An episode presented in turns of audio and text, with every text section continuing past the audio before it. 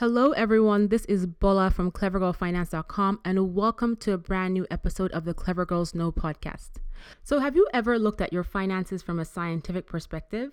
Well, my guest today is Dr. Maria James, and she's the founder of PocketOfMoney.com. Not only is she a real life scientist, you're going to hear us talk about her amazing career on this episode, but she is also a money scientist and she provides financial advice to professionals and entrepreneurs.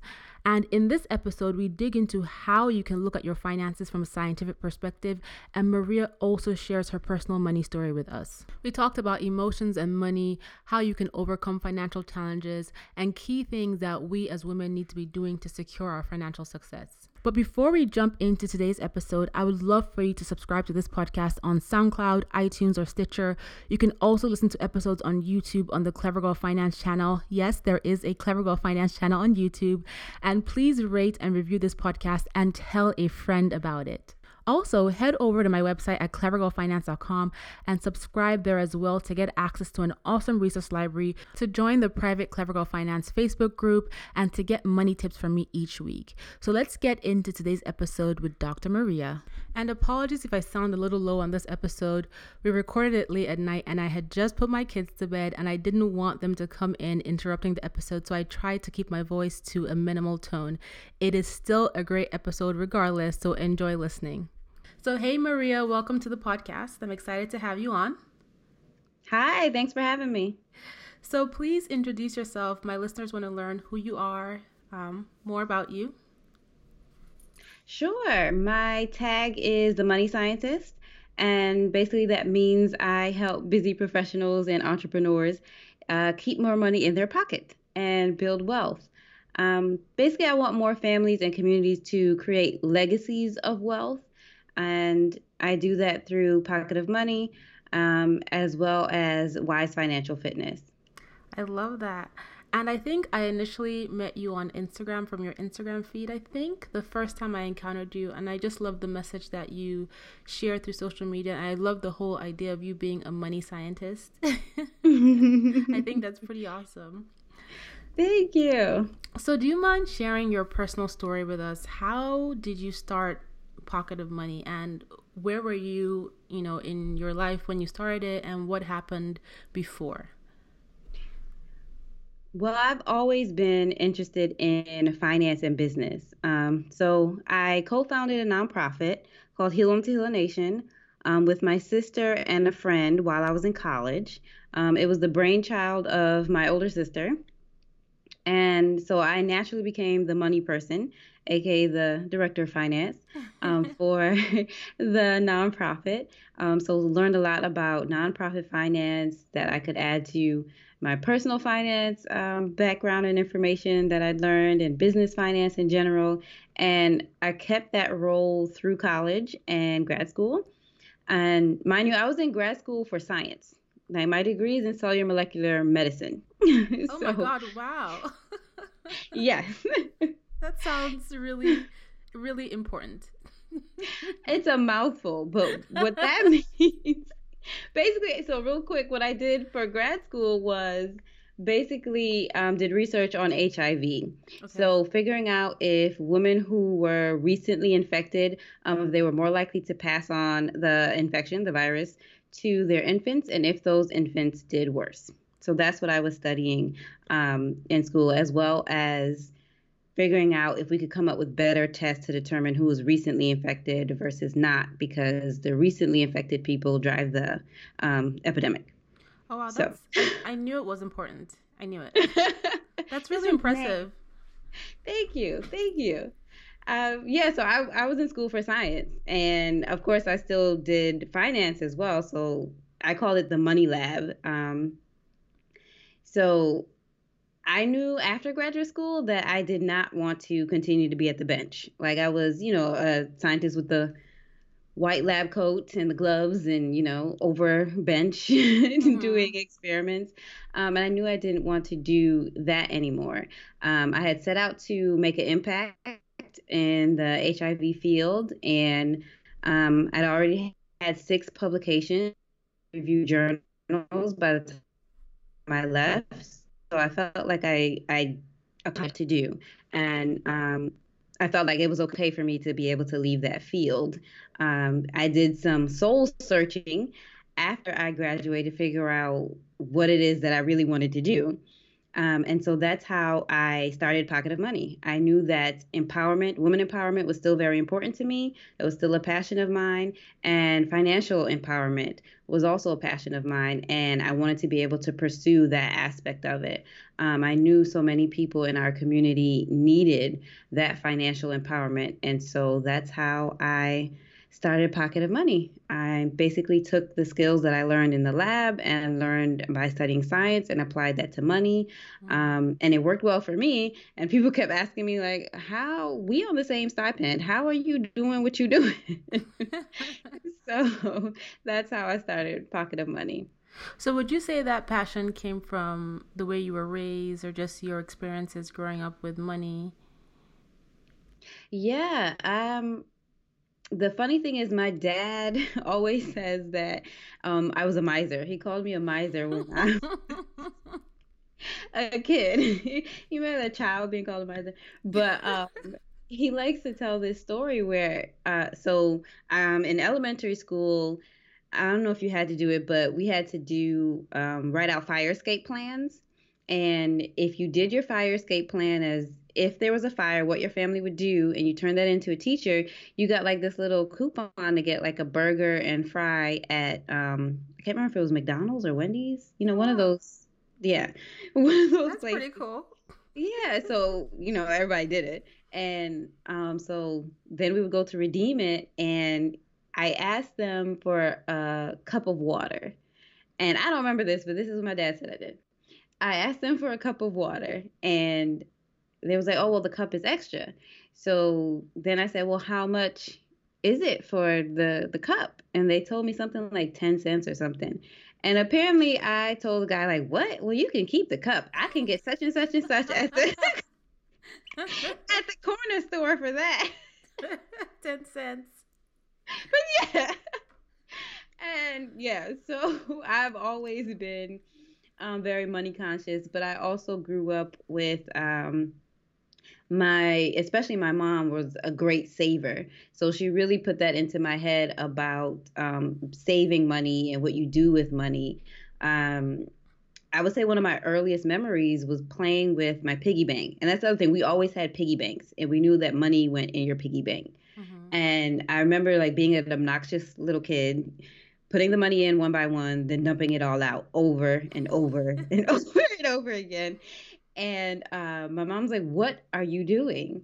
She's like, You're supposed to put the money in there and let it grow. And then once you get a lot of money, then you can get something. And that really stuck with me. I'm like, Yeah, you're supposed to save money. Um, so it's a lot of little experiences um, that I was very fortunate to have that my parents gave me um, that really made me money conscious and, and started my journey of learning more. That's really awesome. And I like that you said that, you know, you applied the science of what you did you applied you know scientific methods to money the way you teach it. Because when you detach emotion you know a lot of us as human beings we get emotional about money. You know emotion drives um, a lot of the way we behave with our money you know. And there's I, I think it's a really complex topic when you if you actually stop and think about how emotion relates to money and how money relates to emotion. But if you can get to a point where you are objective about your money and where you stand, whether it's in a good place or a bad place or a place in transition, um, and you remove the emotion, you put it aside. You know, the things you have to do in a sense are scientific. It's, you know, it's a, a structured step by step process, similar to, I guess, how you would have run your tests in the lab everything right. you needed to do to come out with your you know your observations and then whatever other metrics you guys measure so it's i, I like that you said that because it, it makes total sense yeah, in science, you have a protocol. You know, you establish a protocol in order to run your experiment, and then you get the data, you analyze the data, and that comes up with more questions. usually, mm-hmm. you don't just answer a question; it comes up with more questions, and you're able to continue tweaking. And I agree with you. That's completely what you do with your with your money. You know, it the Y stands for wealth is simple to elevate because the protocol to build wealth, it's the same for everyone. Yeah. Now, how you implement that protocol varies greatly, but the the actual protocol is the same. So I love how you said you detach from the emotion because money can be emotional because it's not just about the paper. Like the paper is just a tool. Well, yeah. I mean, we're in the digital age now, so I guess the card, what have you, is is just a tool. Am I telling my age? Hold on. So, like the car. Is just the tool. You know the app whatever you're using to you know move the money around is just a tool. But money gets emotional because it's the the what we're able to do with the money is the reason you're trying to get more money. Mm-hmm. it's the experiences that you can have and all of that is tied to emotion. But the actual protocol there's there's no emotion there and it's simple. It's the same for everyone and it's about how you can implement it in your situation Absolutely. I love that, guys. If you're listening, she just, everything you just said, Maria, is just like, yeah, because I think the emotional aspect of money is just, it's, it's almost like the stumbling block in the road for many many people. It's you know the feeling around doing the difficult things to get out of debt or doing the difficult things to save money the delayed gratification the sacrifice. It's you know what other people think of you. It's the status associated with money. There's so many complexities to emotion and money. And a lot of times human beings get hung up in that whole you know letting emotion take over what people are going to think what they want to do what they don't want to do what they think they can do what they think they cannot do all of these things and like you said it's protocol it's objectively looking at it and saying okay what do i need to do and then figuring out how to implement that protocol to your own specific situation so that's awesome yeah. Um, oh my God, money scientists, you're breaking it down. I'm so excited. So, can you tell that money's my favorite topic? right. I was just thinking the same thing. As like you can tell we're some money nerds. We're like, yes. okay, so let's kind of talk about you a little bit more. And when you think about, you know, your life and your journey with money to to date, what would you say have been your biggest challenges? You know, as a human being, as a scientist, and what would you say have been your biggest successes around your finances? Um, I would say one of the major challenges um, or lessons that I learned in graduate school, uh, my mentor told me it's called research for a reason. Mm-hmm. You don't do it once and then you get perfect results, you get perfect data, and you move on you have to constantly tweak. You have to constantly change little things. You got to optimize the protocol. And that was something where it was like, oh, duh. Research. right. right. Research. Like, oh.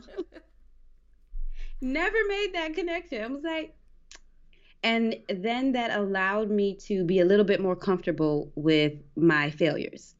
Um, I'm still a little bit of a perfectionist, but I got more comfortable with with failures because I'm like, okay, this is not what I was expecting, but I'm just going. It's research, so now I need to figure out what went wrong or what I need to optimize, and we're going to do it again. And that was also a major piece for me to apply to uh, finances. So mm-hmm. when I figured out that lesson and applied it to finances, I mean, the whole game changed. I was a good saver. I told you about those lessons. So I was a good saver. Mm-hmm. And it goes way beyond saving. So being able to figure out and optimize my money strategy so that I'm getting the results that I want and realizing I have to keep doing it over and over and keep yes. optimizing. Mm-hmm. So um, that was something that a big lesson that I learned, and it was a big challenge for me because I, I, was a bit of a perfectionist where I was like, but no, I did the research, I made the plan, like it should go according to plan. What's the problem? so. You sound just like me. Like I had to get comfortable with failure. I had to get comfortable with knowing that every time I set a plan for my finances, it may not always be perfect. Mm. And I'm such a perfectionist to the point where my bank account has to be rounded up I've never heard I, that one before. I can't, I can't. I cannot have like two dot thirty five cents. I don't do the cents. It has to be rounded up to to the nearest dollar. Like it bothers me so much. if I and I can't control that with my investments because you know it's whatever the market is doing. But with like my cash savings, I have to. If it's like 0.98 cents, I'm gonna find two cents to put in that account. It has to be like Uh, yes, I have never heard that before, but I guess it helps you save more. I guess it helps me save, but you know, I I totally agree with you on the research because you know I actually had someone tell me because I talk a lot about books I read, like why do you read so many finance books? Don't you already know this stuff? And I'm like, yeah, I know this stuff, but it's a refresher. And every time I read a money book from somebody else's perspective, and I get to see you know their point of view or what it is they're trying to convey it gives it gets my head moving and i may know this but it gives me the opportunity to go back and look over my plans and say okay what do i need to tweak? And also the research the going back and looking over your plans all the time is really critical because you know the bola that was planning at 24 is different from the bola that's planning at age 30 30 something. You know your life situations change. I got married i had kids you bought a house you know i started a business all these different things. And so you cannot use the mental plan that you had 10 years ago or 5 years ago or sometimes even a year ago to continue to be your you can't use it as your basis for the, for mm-hmm. your for your long term. So that's that's really awesome. Whoever your mentor is thank you Whoever that she mentor was, was. Mentor, yeah, really good mentor. Uh, yeah, so that was definitely um, a big challenge for me and a and a big lesson, which they usually go hand in hand, challenges and lessons. Mm-hmm. Um, I would say another challenge was probably definitely um, deciding to make the switch uh, from science to focusing solely on empowerment and financial and, and women empowerment, and as well as deciding to start my own business. I had to go through a whole soul searching epidemic uh, journey um, in order to be like, no, I'm, I'm going to do this. And, you know, I'm Caribbean, so my mother was like, um, er, excuse me. So what about science and medicine? What you doing? what, what, what are you doing? I was like, no, um, um, no, it'll be okay. It'll be okay. and I think for the first like two years, she was like, so you know, the longer you stay out, the harder it's gonna be to go back. And I was like, but but I'm not going. I'm not going back. Yeah, it's. it's um, so uh, that that was a big big challenge, figuring out how I want to show up in the world, really doing that deep work to say what do I want to put forth in the world? How do I want to show up? Um, that that took a, a lot. Yeah. Hmm. Wow. Yeah. I mean, making big transitions like that are they're scary. Um, and also they impact your finances you know because you're you, you kind of know what to expect when you're in this space when you're on this career path and then one day you wake up and you're like you know what? I want to do something that matters. Mm-hmm. i want to have an impact on the world. And when you are in the early stages of you know making that transition you're getting out of your comfort zone you're losing the things that you're you're typically used to getting, you know, and in a sense it impacts your your finances because you're starting you're leaving somewhere where you're kind of like advanced to start at the beginning somewhere else. Mhm. Yeah, you know? exactly. I've definitely mm-hmm. felt that way. yeah, hand raised, both hand raised up here. With my pay cut starting my business, but I think it's worth it. I think I mean, I'm sure you get a huge amount of satisfaction from what you're doing, just knowing that you're helping people and you're making a difference in their lives. That is, I mean, it's a challenge, but it's also a blessing. And it's also getting you to that place where you're feeling like, this is what I was meant to do. This is, this feels like me, if that makes any sense. Yeah, for sure. That I would count that as one of my biggest successes. The challenge rolled into the success was really figuring out how I wanted to empower people around finances and, you know, figuring out something that would not only fit the lifestyle that I wanted, but would still be very impactful for other people. And I love it when, you know, previous clients come and say, Hey, my score, my credit score is now this because I'm still doing what you told me to do. Mm-hmm, yeah. and hey, I now have this amount saved in my emergency fund because I'm still on the plan. I'm like, Yes, girl, keep going.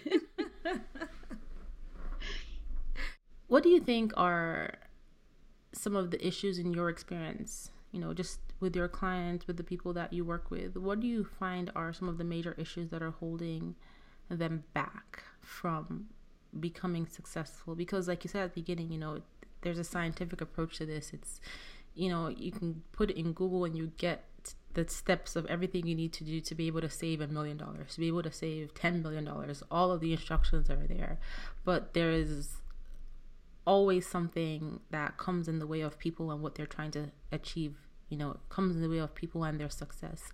And so in what, your experience what do you think are the biggest issues that hold women back from being successful from accomplishing their goals from doing like even the simple things like paying off debt like you know making the debt payments paying more than the minimum saving you know things like that yeah, I would say that one, it is, and this is in a slightly older generation, so a little older than us, um, would be the spouse handling all the finances.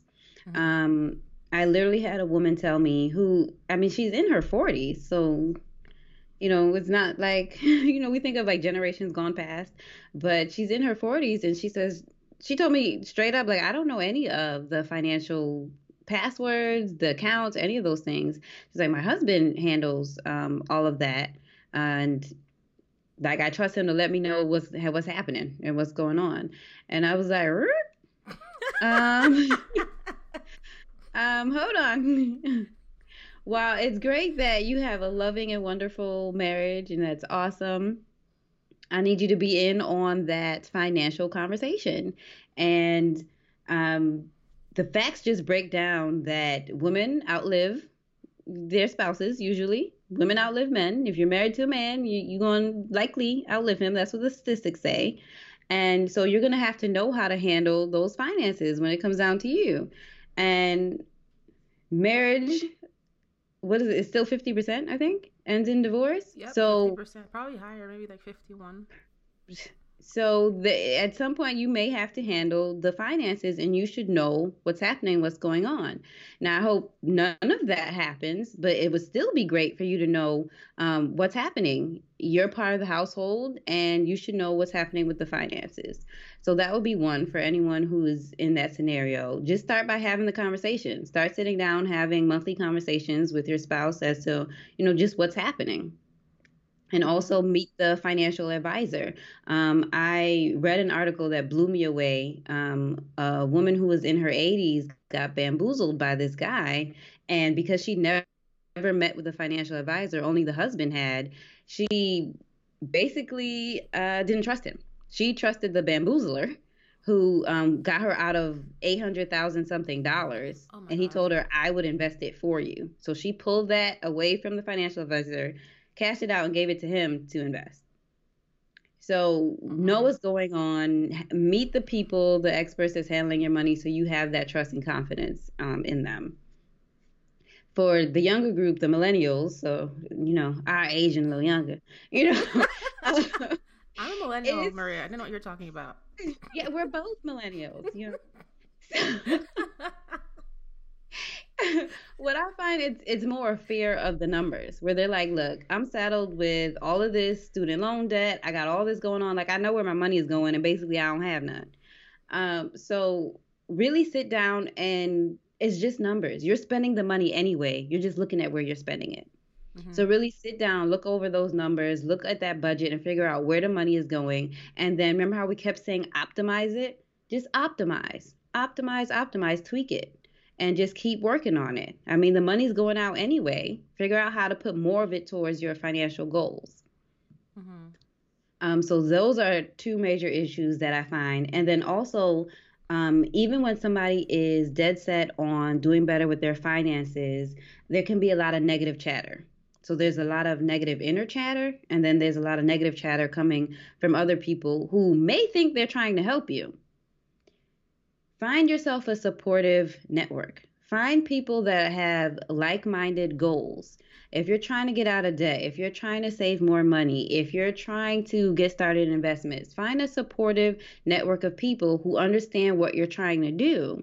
And when you say, hey, actually my budget's really tight, I'm trying to do this, they're not looking at you with two heads, being like, oh, so you you saying I'm not worth it? you saying I'm not worth this thirty dollars that we're gonna go out and eat? It's only thirty dollars, girl.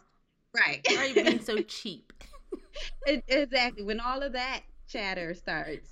you know, have a supportive network of people who understand what you're trying to do and the mission that you're on. And they're also on a journey of their own um, with like minded goals that can be supportive. Like, girl, my sister said that to me the other day. It's all right. But when we have, you know, somebody who can can uplift you. Mm-hmm. Yeah. And that makes a lot of sense. You know, what everything you just said I come from a, a, background that was very traditional. My dad was the breadwinner. My mom was a stay at home mom. He managed all the finances. Um, my mom didn't know about a lot of the investments that were going on. She didn't know, you know, what was in the bank accounts in, in the early stages. She just was, you know, here's your money for shopping. Here's your money for food. Here's your money for the kids. And she was good with that until one day she wasn't when she started to see things that were happening with her friends that she just couldn't um, she just didn't ever want to be her like you know the divorces and the unfortunate passing of a spouse and the wives being thrown out and just those women just not being able to land on their feet. And my mom was like this is never going to be me. This is not going to work for me. I need to either a know where all of our money is or b i'm going to figure out a plan for myself and get myself together in the case I need to get the heck out of Dodge. Mm-hmm. and she did both. My parents are still married, but you know, my mom was like, so I don't think it's an excuse to say, well, my husband manages the finances because if you're married to this person, then you can start having the conversation. And sometimes that conversation can be difficult. It can be, especially if you guys are used to a certain way or your significant other is used to a certain way, like I deal with the finances or whatever. But it's about starting to have those conversations and you have to be involved. Like, you know, there's so many conversations I've had with other women about both on the plus side and on the negative side about managing finances in the marriage. The plus side being they're involved and they're able to make decisions and they're able to build wealth together. And then the negative side being they didn't know anything and they're getting divorced and now they don't know what to do. Like they don't have any money to pay for anything. Like they're stuck. So you have to be involved in the um in the conversations. And then the other thing you talked about, surrounding yourself with the right people. Um, people will, people can ruin you. And they can be people that you love. And it's not because they have bad ill intention for you. It's just because they're not in that same space of what you're trying to accomplish.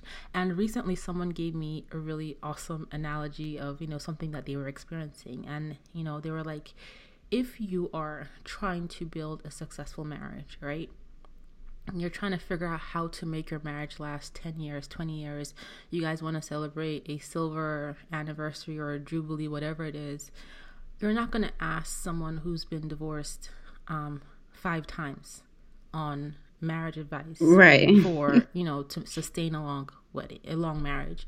You're not going to ask someone who has never had any children advice on how you put your five kids or your three kids to bed. And it's not because they're not good people. It's not because they don't, you know, they're not, it's just that they're not in that same space as you, where even if they have advice to give you, that advice they give you is going to be based on, well, I think, or, you know, I can't deal with that girl. Just get over yourself. And this is how it should be because, you know, you're stressing yourself. The advice they're going to give you is not going to be, it may not be the advice that you need or the advice that can help you, if that makes any sense. Right. Yeah. No, definitely. So those are really excellent points. So, given the fact that you know the, what you mentioned being the two biggest issues, what are the what are some corrective actions that women need to start making now? So you talked about communication, you talked about surrounding yourself with the right people, but when you break it down to a more scientific level,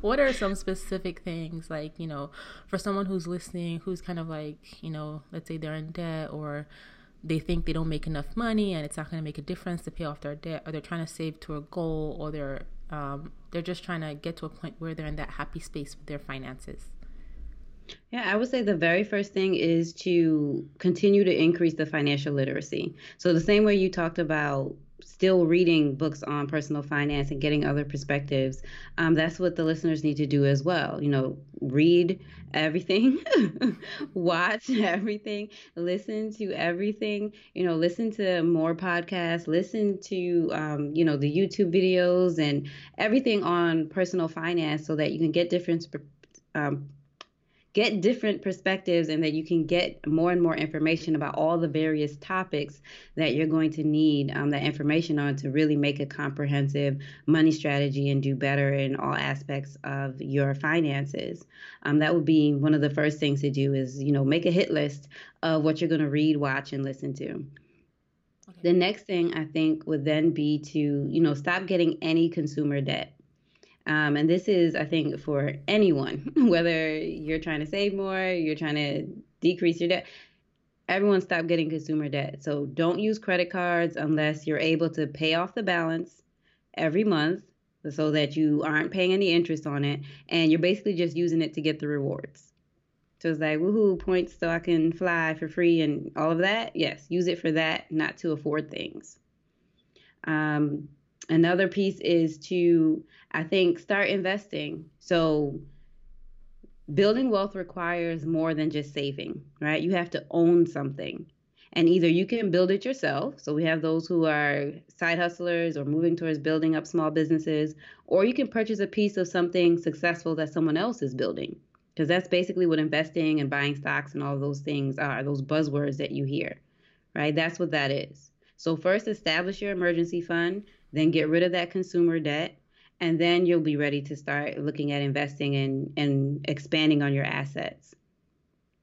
And some people ask why they should get rid of consumer debt first. They're like, but shouldn't I just start building my wealth and start investing?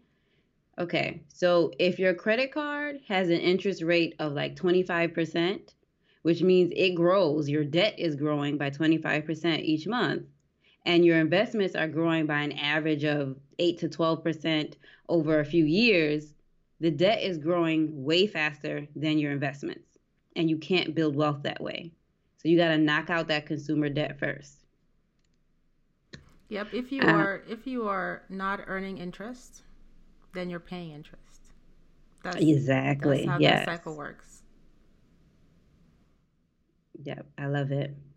And I would say that's what people can do to to get started.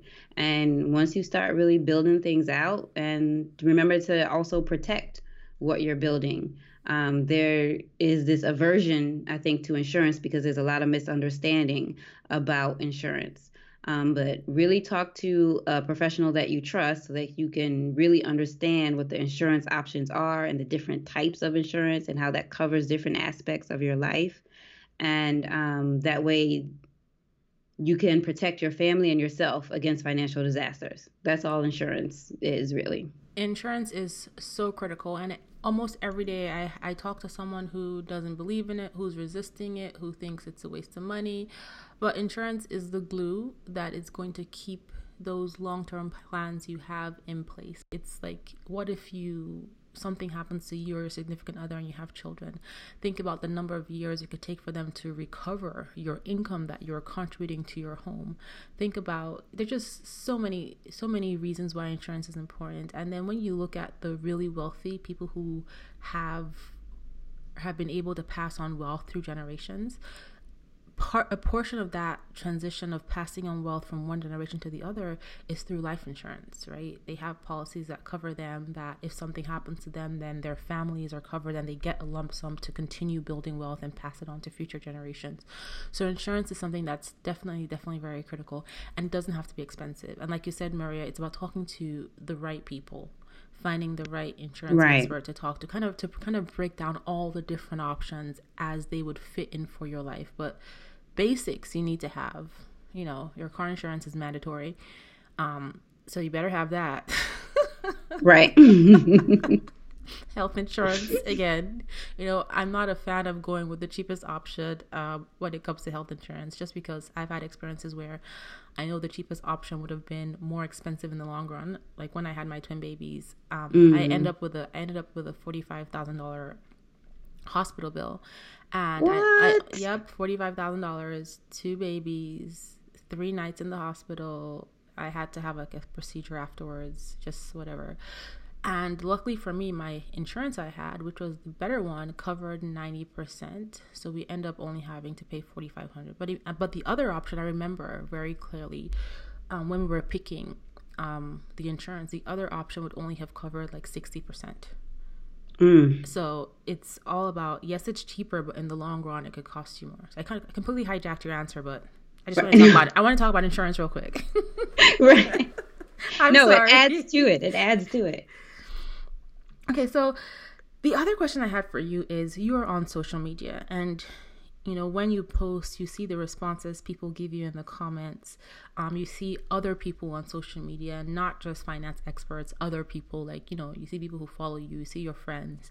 And there is a lot of pressure on social media. And i will continue to talk about this pressure on social media because it exists.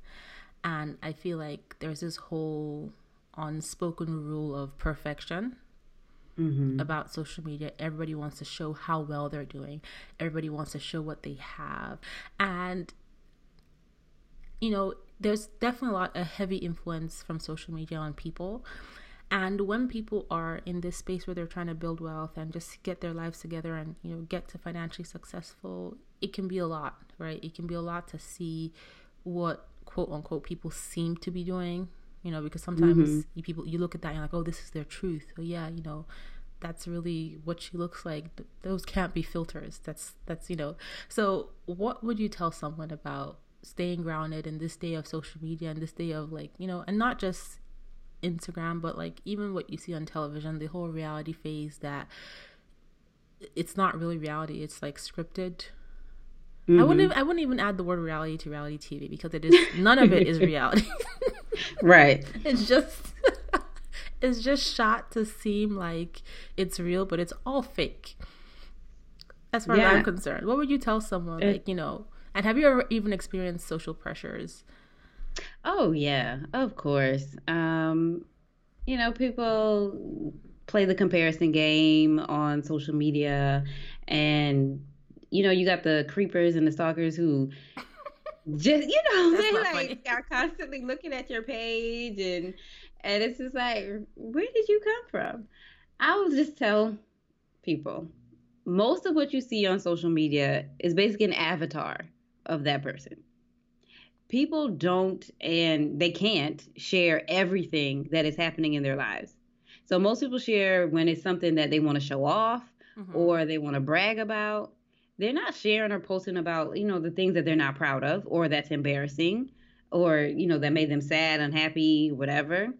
Um, is their highlight reel you know? And you can't compare your everyday life to everyone else's highlight reel. And also some people just straight up lie okay? It's untruths that they're posting. tell lies on instagram. Right like I remember that Bow Wow challenge that uh Oh my god, with the private jet. right. And everyone started posting. But I mean it's the truth. People straight up put things that are they know not that are not true. You know, I think my sister was telling me about someone who she knows that um I think she went to high school with or something like that that took over 200 pictures in different outfits at the same location so that she can leak them out slowly and say she was in different places like, oh, just went on a trip here, wheels up here. Really? Oh, really? No. Is it that serious? So I tell people, remember to do what your money says, right? Look at the number, look at those numbers, do what your money says, and just do not concern yourself with those highlight reels. You know, that's what people are posting the highlight reels. And that's also when the support network comes into play. Like having those people that are going to be like, yeah, mm-mm. I don't know if it's true or not, but so what? Mm-mm. You know, somebody who's going to be in your corner with you and understanding that you're really trying to make moves with those financial goals. Because yeah, it's it's too much. And if you simply cannot, if you have a severe case of FOMO, you know, the fear of missing out, then um, just completely delete your logins. Like, you know how you can have it so you're always logged in? Like, unclick that, log out of everything, and just do a purge, like a social media purge, where it's like, I'm just going to stay away for a while. You know what? That FOMO, as far as I'm concerned, is just a waste of your time because at the end of the day, if you're really focused about what it is you're trying to accomplish you, you have you're there's you're not missing out on anything because the truth is that most people are not doing what it takes to build wealth and you know it's true i actually had a conversation with um, a friend of mine about you know when i put out my story and i was saving 100k and she was like so this is what you were doing You know? mm-hmm. so this is what you are doing, you know. So a lot of people are not doing what it is they need to do to build wealth. And you, you may not know it just looking at them because they look like they have it all but like you said maria it's a highlight reel. And so if you just put your head down and know why you're why you're here know why it is that you want to build wealth you're going to get to the point where you can put up a fabulous highlight reel but then you can look in your bank account and be like you know what? I'm good. This is not pretending. This is not any phones or any bow wow airplane kind of behavior this is my right. real life but it's just there's you're not missing out because a lot of people are lying to themselves. I see so many instances of um, on social media where people steal other people's pictures mm, to post mm-hmm. like it mm-hmm. them. Like they'll have like a hand in the photo. This is my hand on my new car. This is my hand on my new bag. But it's like you know you can't really hide anything on social media any any anymore. And somebody else be like, oh no, this is from that celebrity or that you know D-lister star that posted this like right. six years ago. it's crazy. It is crazy, but that's you know yeah you have to stay focused on what it is that you're trying to do. Stay focused on your focus. And one of the things I do on social media, and I think I talked about this either on an older podcast episode or on Instagram Live. And I said, you know, I'm in a space where I'm really focused on my goals and the things I want to accomplish. And I know what my weaknesses are. I know, you know, what can take me off of my aggressive path or kind of like cause me to veer off. And I'm a huge fan of designer handbags and not the cheap kind, the really expensive kind. mm-hmm. And you know, I'm not doing that right now because I have like 2017, I have some really big goals I'm trying to accomplish. And so when I'm scrolling through my Instagram feed, you know, whenever I see an unboxing, and this sounds so shallow, but I'm like, you know what? I don't want to see your unboxing. I'm gonna block you because on your on your popular feed, Instagram shows you all kinds of people, right? It's not all just it's not just all your friends. And so if I'm mm-hmm. browsing through there to just see what's happening on Instagram and I see those kind of random things, I'm like, I don't want to see this. I click those three red dots or those three dots on the corner. I'm like, see less of this. Or if I keep seeing the same person, even if I don't know you, I'm gonna block you because I don't want to see your unboxing. It's mm-hmm. it's distracting to the goals I'm trying right. to achieve. No, but that's part of that being laser focused. so it's like it's funny, but it's real. So it's like if you don't want to, you know, people are like, "Oh, I need coffee every morning. I just I have to go to Starbucks." Then why don't you find a different route that doesn't have a Starbucks and leave your house 30 minutes early if you have to? and it sounds crazy, right? But if you keep finding yourself in this space where you are being distracted and it's causing you to fall off, then cut out the distraction. Take the long route to work. You know, block the people on Instagram. yep, yep. Um, you know, find other things to occupy your time so you're not being faced with that distraction. So Okay, so Maria, what is your clever girl superpower? Uh, that's a good question. I would probably say um, being able to kind of remove the confusion and simplify um, financial literacy. So, really getting that financial empowerment down into simple terms, like breaking it down into the protocols, yep. so that people can see, you know, step by step. And um, the major project I just did that with was Wise Financial Fitness that I mentioned earlier. Mm-hmm. Um, really just broke it down into a specific roadmap. Um, I think I was telling you about it uh, a little while ago, where I created an algorithm, put in all your information, boom, this is where you at, this is the level you are, and go on the roadmap and start from there. So um, I would say that's my superpower. Yes. Okay, can we just rewind to like the real quick. you created an algorithm. How impressive is that, guys? Can you just define algorithm? Because I think there's there can be confusion about what an algorithm is. That is awesome. Like you're making me laugh. Cause girl, you have an algorithm. well, I wanted okay, so the reason that I even needed to create an algorithm was the fact that people are told about these different financial factors. They're like, okay, look at your credit score. Okay, um, calculate your net worth based off of these pieces. But we know that knowledge is just one piece of it. You have to get a person to stay motivated and stay in action. And behavior is a major part of that. So I wanted to also look at a person's behavior and factor that into that financial indicator. So mm-hmm. looking at your debt, looking at all the other financial factors, and add in the behavior. So I had to create my own algorithm.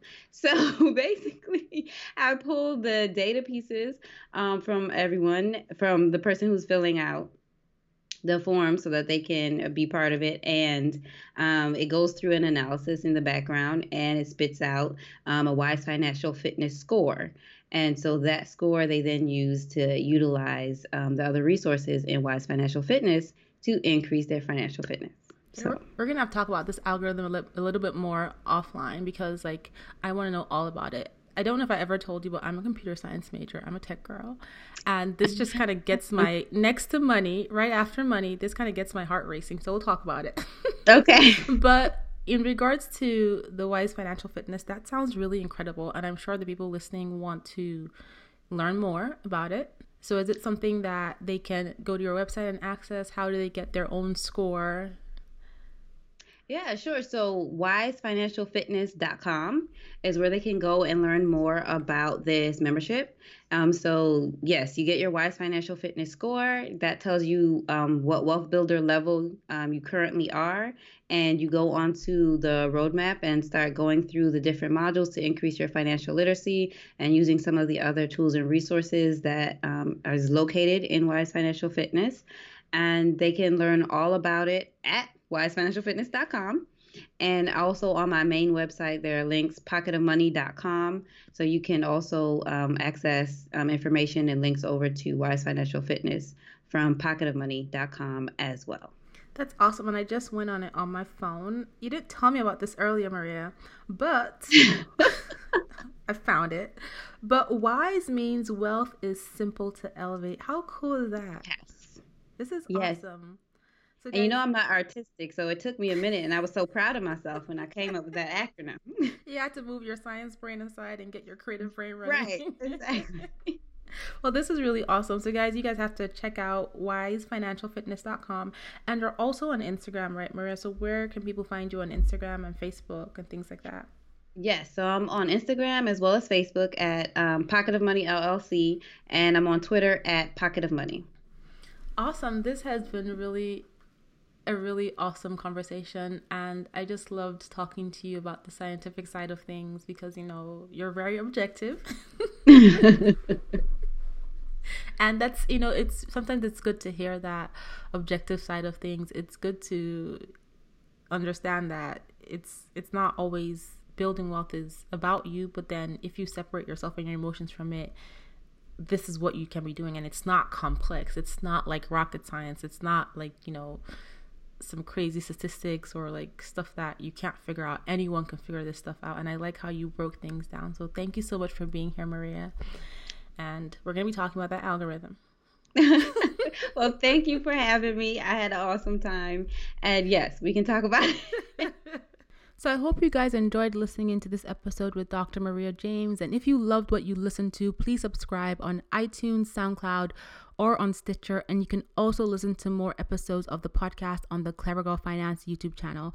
Thank you guys so much for listening. I'll be back again soon with a brand new episode.